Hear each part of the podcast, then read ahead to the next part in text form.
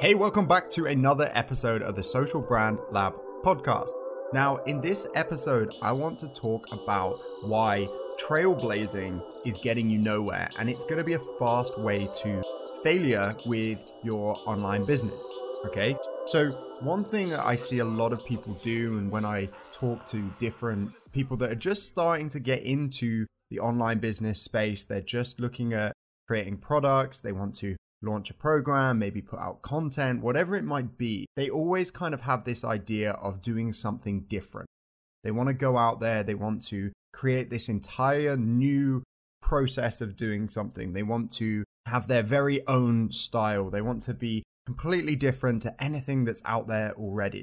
And now the difficulty with that is there is no proven process to get you to where you ultimately want to go. Now, I'm not saying that you can't trailblaze. There are definitely companies that are the first of something, and there has to be for continuous growth. But if you are just looking to build a, an online business, if you are looking to grow the revenues, if you're looking to sell an online product, the best way to do that is to model a method or model a process that already works. Okay. You want to go out and find people that are already generating the kinds of revenue that you want to generate. Maybe they're in the space that you want to be in. Maybe they're selling a similar product to you. But you want to find those people and you want to model what they are doing so that you can speed up the process for yourself. Once you are at a point where you are generating tens or maybe even hundreds of thousands per month, you can then look at start trailblazing, coming up with new ideas, new strategies, new processes, and that's when you can start to test new things.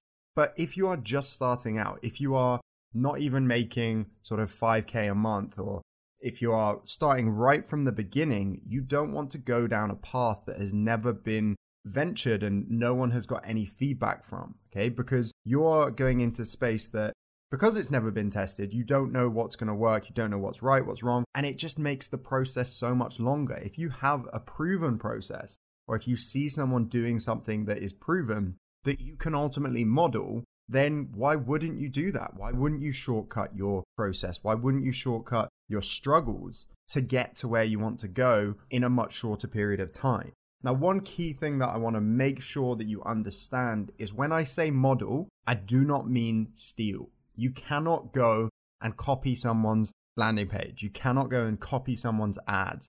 You know, you can't go in and just basically copy and paste everything, put your logo on it. That is not what modeling is.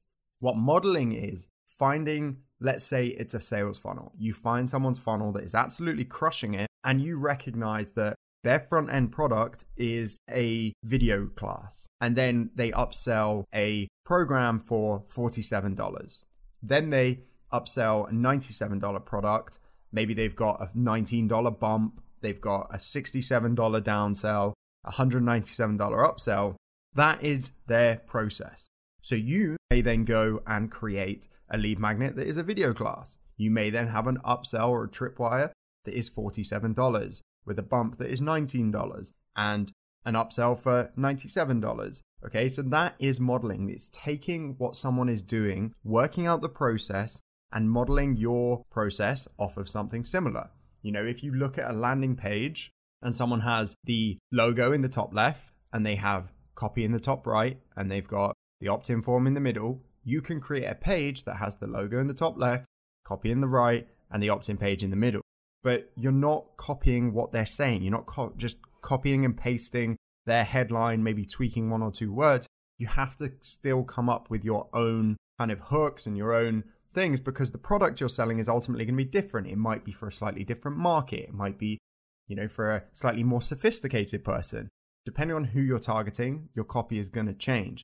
But just keep in mind that you're modeling what's working. You're not copying or stealing what's working. So that is the fastest way to succeeding with whatever it is that you're putting out to market. Whatever this new product or process or strategy is, if you model someone who is already successfully doing it, it's going to be the fastest way to shortcut your success. All right. So that is just a real quick episode. I hope you have enjoyed this. If you did enjoy it and you think it would be useful for someone, maybe you see someone launching a new product, but they're trying to do something that's never been tested before share this episode with them. Make sure you hit the subscribe button. And if you feel like giving us a friendly five star review on your favorite podcast platform. I would absolutely love that. I would really appreciate it. And I cannot wait to share more stuff with you in the coming episodes.